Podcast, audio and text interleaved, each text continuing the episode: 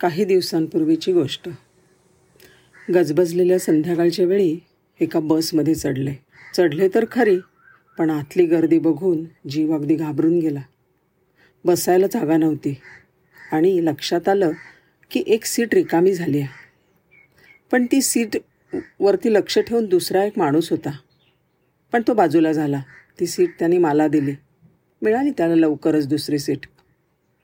पुढच्या स्टॉपवर पुढची माणसं चढली. आणि पुन्हा तसंच घडलं. त्या माणसानी आपली सीट दुसऱ्याला दिली. प्रवास लांबचा होता साधारण तासाभराचा.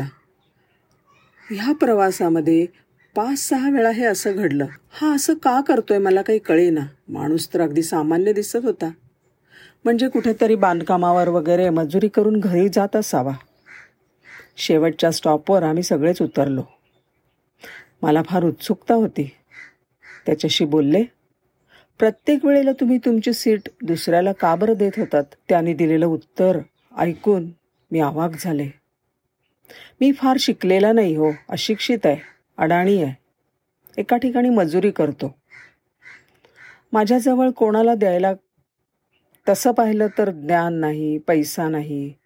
अन्नदान करणं मला शक्य नाही. आणि कुणाला अंगमेहनतीचं काम करून मदत करावं ते सुद्धा माझं कुटुंब मला पोसायचं असल्यामुळे मला ते शक्य नाही. पण हे काम मी नक्की करू शकतो.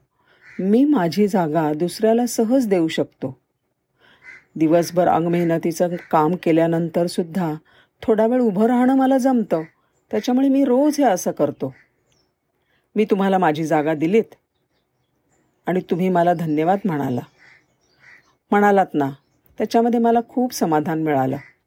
असं मला रोज मिळतं समाधान आणि मी आनंदाने घरी जातो. मी थक्क झाले त्याचं उत्तर ऐकून.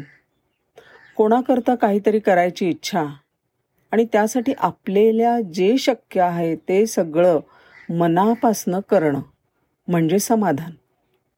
स्वतःच्या परिस्थिती बेतासबात असताना त्याची ती दुसऱ्याला उपयोगी पडण्याची वृत्ती आणि आहे त्या परिस्थितीत त्यांनी शोधलेला उपाय बघून देवसुद्धा अगदी खुश होत असला पाहिजे. रेल्वेमध्ये दमलेल्या लोकांना बाटल्यातून चांगले थंड फिल्टर्ड पाणी वाटणाऱ्या मोठ्या मनाच्या सामान्य माणसाविषयी मी ऐकलं होतं.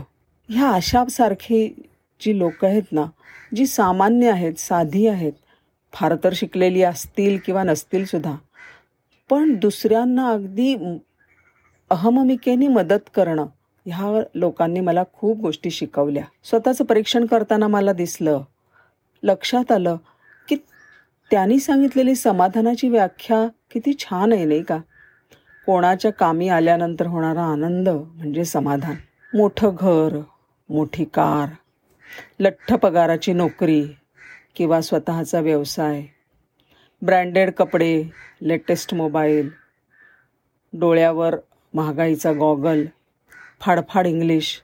म्हणजेच का श्रीमंती? बाह्य देखावा हीच माणसाची खरं खरी ओळख आहे का? सांगा बरं या खऱ्या ह्या गोष्टींनी खरं समाधान मिळतं का? कोणीसं लिहून गेलं आहे कर्म से पहचान होती है इंसानों की कर्म से पहचान होती है इंसानों की वरना महंगे कपड़े तो पुतले भी पहनते हैं दुकान में. कोणाचे उपयोगी पडावे असे सतत सतत मनात असलं ना की मदत कशी करायची ते उमजत जातं. कधी अडीअडचणीला शेजाऱ्यांना मुले सांभाळायला मदत लागते.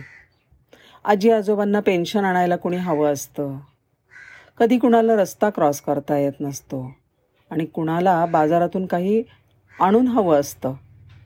कुणाला लिफ्ट हवी असते. कधी कधी कुणी आपलं पाकिट घरी विसरून येतं. त्याला रेल्वेचं किंवा बसचं तिकीटही काढून देता येतं. पाय घसरलेल्याला हात हवास काही मदतीची इच्छा असेल तर दुसऱ्याला गर दुसऱ्याची गरज न बोलता समजत जाते. त्यांनी मदत न मागता आपण ती देऊ करता येणं जमलं की समाधान आणि आनंद आलाच बघा वस्तीला. पद काय? पद आणि पैसा. आज आहे कदाचित उद्या नसेल. पण मिळालेल्या आशीर्वादांचं वैभव नक्कीच शेवटपर्यंत साथ देते. नमस्कार.